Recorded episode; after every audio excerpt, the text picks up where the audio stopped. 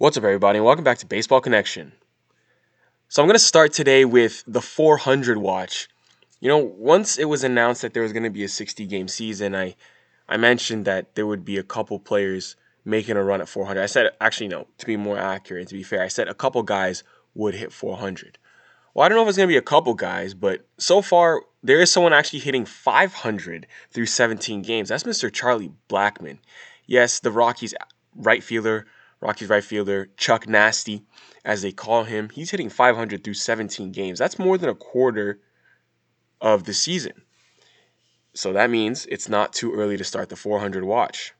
Blackmon's hit safely in 15 straight games. He's aiming to become the first batting title qualifier to finish the season with 400 or better since Ted Williams did so, hitting 406 in 1941. Obviously, Blackmon won't be considered in the same breath as Williams because Ted Williams did that over 143 games, but it would still be a nice accomplishment nonetheless, and everyone would have a fun storyline to track this season.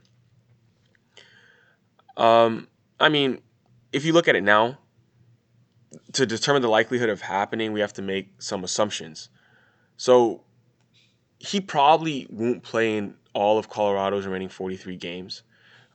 He's 34 years old, and they'll give him a day off here and there. So let's assume he'll get 2 games off. And in the other 41 games, he'll get 4 at-bats a game. So Chuck Nasty has about 164 at-bats remaining. He's already had 68 at-bats, so if he gets another 164, that would put him at a total of 232 for the season. Hitting 400 and 232 at-bats would require Blackmon to get 93 hits or 59 more hits than he has right now, which means Blackmon needs to go 59 for 164 the rest of the way. Blackmon needs to hit 360 the rest of the way. Charlie Blackmon is a 307 career hitter and 312 since the beginning of 2018. And the depth charts forecast at Fangraphs projects he's going to hit 312 the rest of the season. So let's say his true talent level is a 310 hitter based on his career numbers and the projection I just told you from Fangraphs. So it boils down to this simple question. What is the chance that a true 310 hitter will hit 360 over a 164 at-bat stretch? Well, it's not that high. It's not that high. Some people are saying you know, some statisticians are saying this is actually as low as 10%, the chance of this happening, if you look at it probabilistically, mathematically. I don't think it's as far-fetched as the numbers imply, because in 1998, Mark McGwire broke the single-season home run record by hitting 70 bombs in 681 plate appearances, which is about 10.3% of his plate appearances. So, in other words, the chances of Blackmon hitting 400 are about the same as the chance Mark McGwire would homer in any given plate appearance during that season in 1998. That doesn't seem so far-fetched, right? I mean, that happened. I mean, obviously, Blackmon's chances of 400 would increase if he sits more games than we expect, which could become more likely late in the year if they try to get him. The record, we've seen teams do that all the time. The Rockies would probably give him strategic days off if he's hitting over 400 with 10 games left, for example. That's, of course, assuming their playoff positioning is settled or they've been eliminated. But if they're still in the playoff hunt, he's going to play every day for sure. But another point in Charlie's favor is that the Rockies have 9 home games and 8 road games thus far. So his current batting average is not just a Coors Field thing. He's played almost as many road games as he has at home, and he's hitting 500.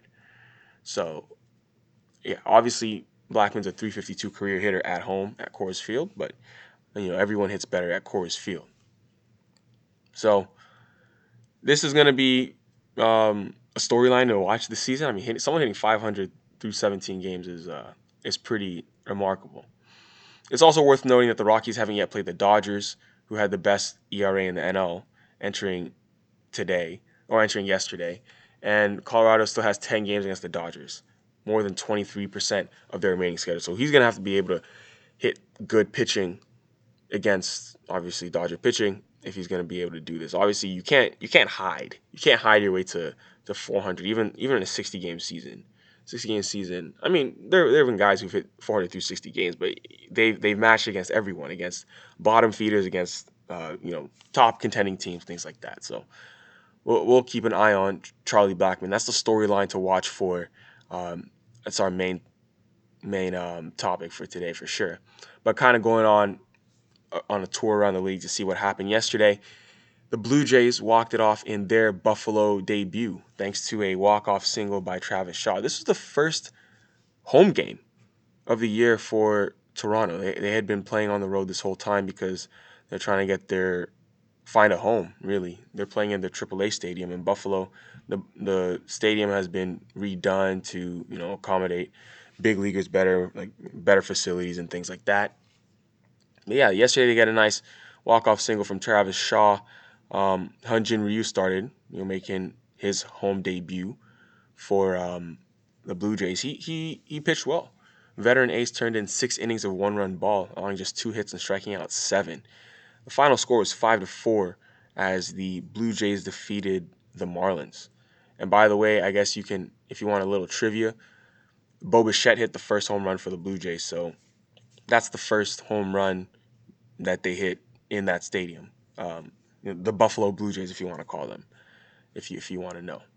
So, yeah. Max Scherzer returned. Gutsy guy, he returned. We saw that he had that the hamstring strain. Those are not easy. That's exactly what Giancarlo Stanton is dealing with now. But Scherzer pitched yesterday. He's not one to hold back. This dude's pitched with a broken nose and a black eye and everything. But, Scherzer fought through it. Pitched yesterday, 6 innings, 1 earned run, 7 punch-outs against the Mets. And, yeah, he's a stud. And helps the Nats get a 2-1 win over New York. Trey Turner homered. Daniel Hudson got the save. Dylan Bundy has looked really good in the early going. He's quietly been one of the best pitchers in the majors this season. I mean, this is a guy who was a highly touted prospect coming up, with the Orioles and everything. That really showed anything at the big league level, really, until now. He kept it going yesterday with another dominant performance. 10 punch-outs yesterday in 7 scoreless innings, scattering 4 hits and a walk. Bundy now has a 3-1 record with a 1.57 ERA and 35 strikeouts in a major league leading 28 2/3 innings. Like I said, one of the best pitchers in baseball this year. And I don't know where this came from because this guy is... he's been around for some time now. Like I said, very highly touted draft pick and everything. 4th overall pick in 2011. He's 29. Sorry, how old is he? He's going to be 28 in November. So he's 27 years old. And, he's only thrown 643 innings in the big leagues. He's had some injury issues and whatnot. But, yeah, great start to the year for Dylan Bundy, and the Angels have themselves a gem on their hands. They picked him up in the offseason. No one really saw this coming, but he helped them get a win yesterday, 6-0 as the Angels defeat the Oakland A's. And the Angels belted 3 homers yesterday. Anthony Rendon, Brian Goodwin, and Castro. Castro, meaning Jason Castro, of course, Angels catcher. I did not realize Jason Castro was now with the Angels, but there we go. And David Fletcher as well. Sorry about that. 4 home runs yesterday. So, yeah. Dylan Bundy is that dude. If you haven't realized, he is one of the best pitchers in baseball so far this year. And that's something we should recognize. Austin Hayes hit a wild inside-the-park home run to lead the Orioles to a win in Philadelphia yesterday in extra innings. A 10-9 victory over the Phillies at Citizens Bank Park last night.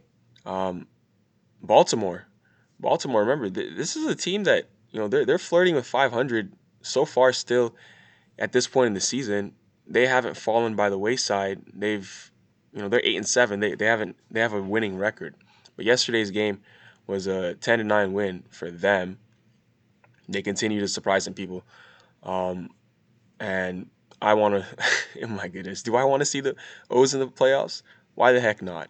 Not that it would be anything competitive, but I mean, it would obviously prove that maybe this playoff, regardless of the playoff format, a 60-game season was going to have some oddities in it anyway. But that inside the park home run Austin Hayes hit, it was a line drive to center field. Roman Quinn dove, tried to make the grab, and couldn't come up with it. Rolls to the fence, and Austin Hayes is fast. He made his way around the bases for an inside the parker. That's what happens.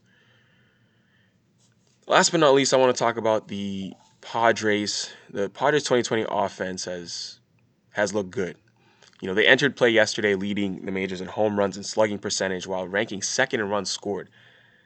That's a stark contrast from years past when they had almost no production at the plate. Well, their $300 million man, Manny Machado, is suddenly heating up.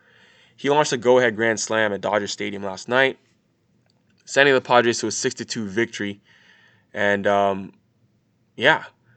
it brings the Padres and the Dodgers to an even record of 11-7.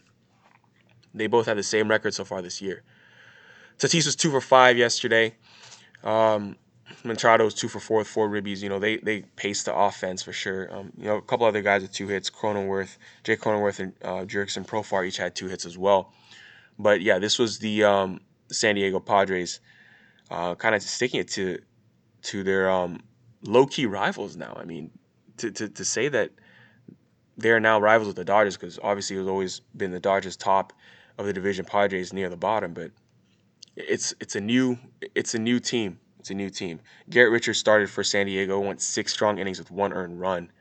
Ross Stripling took the L for L.A. But yeah, Manny Machado is now homered 3 times in 3 games. He's gone 5 for 12 with 4 extra base hits in that span. His OPS has climbed from 636 to 813 in just 3 days. And he's right back on track. So Fernando Tatis did his thing. Like I said, had a couple hits, 2 for 5, bringing his season average to 333. Showed off his arm strength with a big-time throw out there from shortstop. And yeah, Padres win 6-2. But that's going to do it for today. If you enjoyed this, please share it with someone who'd be interested, and we'll see you next time on Baseball Connection.